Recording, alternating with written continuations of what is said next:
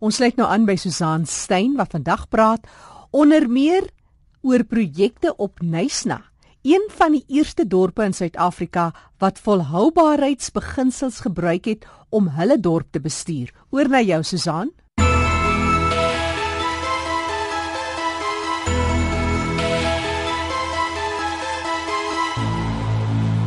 Daar word voortdurend gesoek na alternatiewe maniere om energie op te wek, skoon brandstof te maak en sodoende meer volhoubaar te wees. Pyroliese is 'n proses waar ou buitebande gebruik word om onder meer olie en diesel te vervaardig. Maar presies wat is hierdie proses en hoe werk dit? Steve Nadee is die direkteur van die Tire Fuel Agency en hy verduidelik. Dit is 'n proses waar jy ou gebruikte bande opsny en jy gooi dit in 'n oond, maar hy word van buitekant af verhit dan vorm hy as die die tyre word as en daai as het 'n gas wat hy afgee.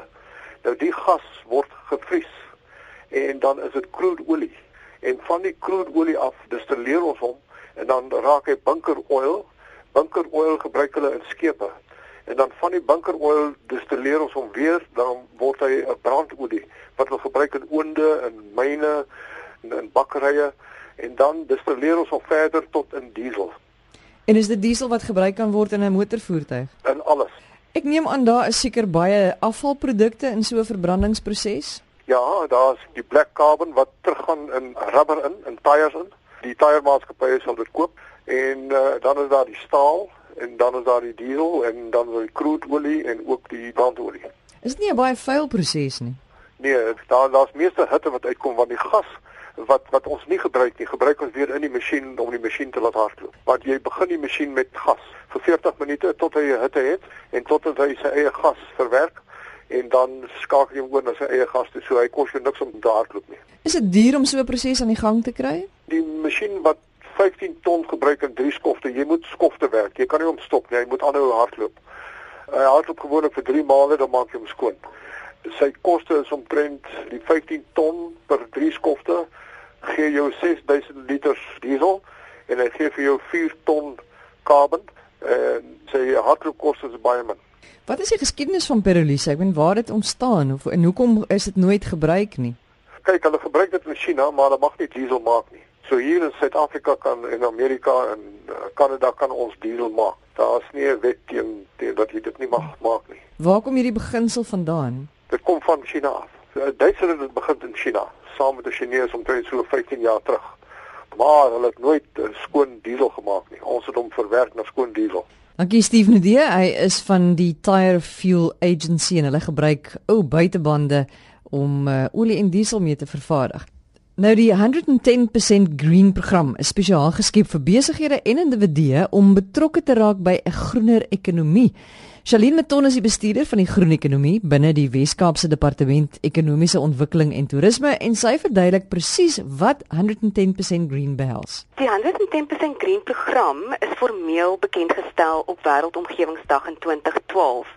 Ons sien die program as ons platform waar besighede betrokke kan raak in die groen ekonomie en daarom ook die slagspreuk van die program wat sê commit act impact. Met ander woorde wat ons sê is verbind eerstens jou organisasie om iets te doen wat die groen koppel aan ekonomie, dan doen dit wat jy jouself tot verbind het en vertel vir ons dan laastens wat is die impak wat jy maak. Met ander woorde ons moedig dan ook organisasies aan om ten minste 'n 10% impak te maak. Ek kan byvoorbeeld 'n voorbeeld noem van een van ons vlaggenskap organisasies in die klerebedryf. Hulle het onderneem om 10% elektrisiteit te bespaar en wat hulle dan doen is hulle hou ons op hoogte van die organisasie se vordering. Tot op datum het ons omtrent 105 organisasies wat al aangesluit het by die 110% Green program en die voordeel wat hierdie programme ondervind is dat hierdie platform 'n geleentheid bied om te netwerk en ons vind ook dat ons waardevolle geleenthede skep vir ons vlaggenskap organisasies. Wat is die groen ekonomie waarvan jy praat? Ons sien die groen ekonomie as 'n manier om die risiko's wat jy kry met klimaatsveranderinge om te swaai in ekonomiese geleenthede wat vir beide die samelewing en vir ons omgewing tot voordeel sal wees. So ons het 'n groen ekonomie strategiese raamwerk opgestel getiteld Green is Smart en dit trek en optimaliseer die Wes-Kaapse sterkpunte. Met ander woorde, ons kyk na ons natuurlike hulpbronne, ons kundigheid en ons diverse ekonomiese aktiwiteite in die Wes-Kaap en wend dit aan om beleggings na die Wes-Kaap te lok en dan ook om die Wes-Kaap te posisioneer as die provinsie met die laagste koolstofvoetspoor. Maar wat behels dit alles? Watter projekte het julle nou byvoorbeeld in plek? Ons initieer en implementeer projekte beide onder die 110% Green program en dan ook onder ons groen ekonomie strategiese raamwerk. So om eers te verwys na die 110% Green program tipe projekte en een van daardie projekte is wat ons noem die Gift Green projek. So ons het in samewerking met die Cape Craft and Design Institute, die CCDI, 'n platform opgestel wat dit nou maklik maak om omgewingsvriendelike geskenke te koop. So die projek is dus tweeledig. Ons ondersteun nie net ons plaaslike handwerkers en vervaardigers nie, maar ons stimuleer en groei ook daardie betrokke mark. En die ander projek wat ons onder die groen ekonomie strategiese raamwerk begin het, is ons WISP projek. Nou WISP staan vir Western Cape Industrial Symbiosis Project. En deur hierdie projek verbind ons besighede wat 'n tekort het aan 'n hulpbron aan 'n besigheid wat weer daardie hulpbron in oormaat het. Met ander woorde, een van die maatskappye wat ons op ons database het heidaglik, het 'n oormaat sand wat hulle genereer deur hulle vervaardigingsproses. En hulle bestee ook baie geld om van daardie sand ontslae te raak. 'n Ander besigheid betaal weer geld om sand aan te koop. So as jy nou die twee besighede in verbinding met mekaar sit, dan kan beide besighede kostes bespaar. Die projek hardloop nou al vir 10 maande en ons het alreeds 1200 moontlike verbintenisse tussen besighede geïdentifiseer wat opgevolg word. Hoe spreek julle werk die hele kwessie rondom volhoubaarheid aan en hoe belangrik is dit vir julle? Om dit te antwoord, moet mens kyk na die Wes-Kaapse provinsie. En wat ons vind is dat die Wes-Kaapse provinsie die meeste deur klimaatsverandering geraak gaan word. So om net twee voorbeelde daar te noem, die Wes-Kaap is 'n baie waterskaars provinsie en ons grootste sektor, die landbousektor, gaan dus besonder negatief geraak word. So ook as jy kyk na ons biodiversiteit en natuurlike hulpbronne, dit is 'n groot trekpleister na die Wes-Kaap.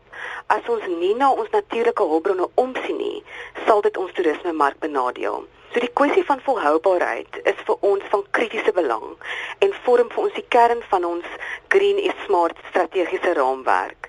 So die strategiese raamwerk in sy geheel voorsien vir ons 'n klomp praktiese maniere om die risiko's wat met klimaatsverandering gepaard gaan te omskep in geleenthede.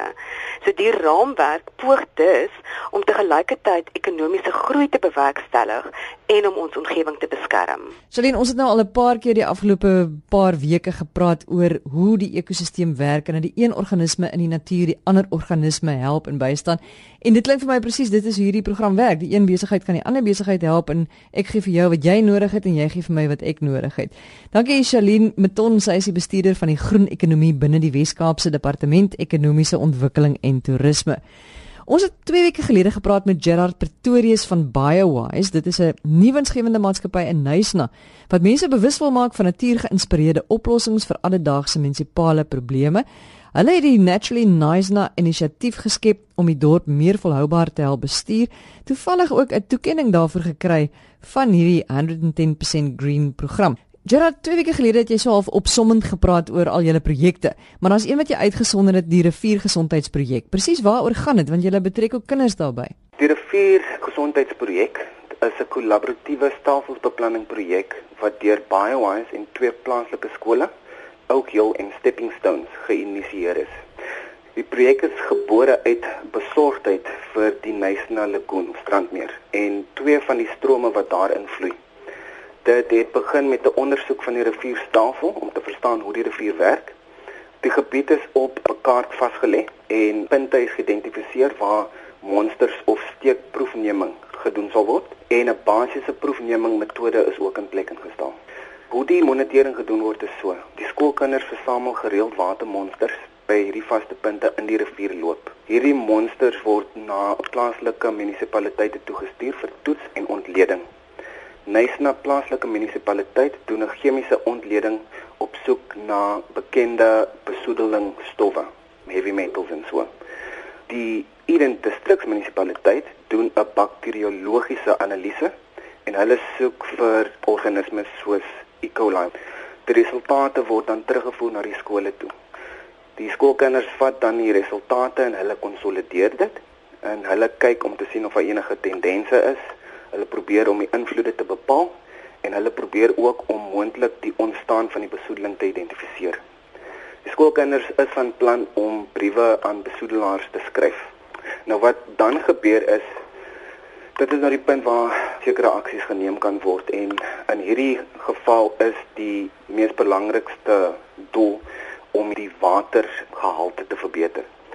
So die skoolkinders maak modderballetjies verweef met effektiewe mikroorganismes. Effektiewe mikroorganismes bestaan uit verskeie klein baie klein mikroskopiese organismes wat sekere kieme kan verwyder en gevaarlike stowwe opbreek na veiliger stowwe toe.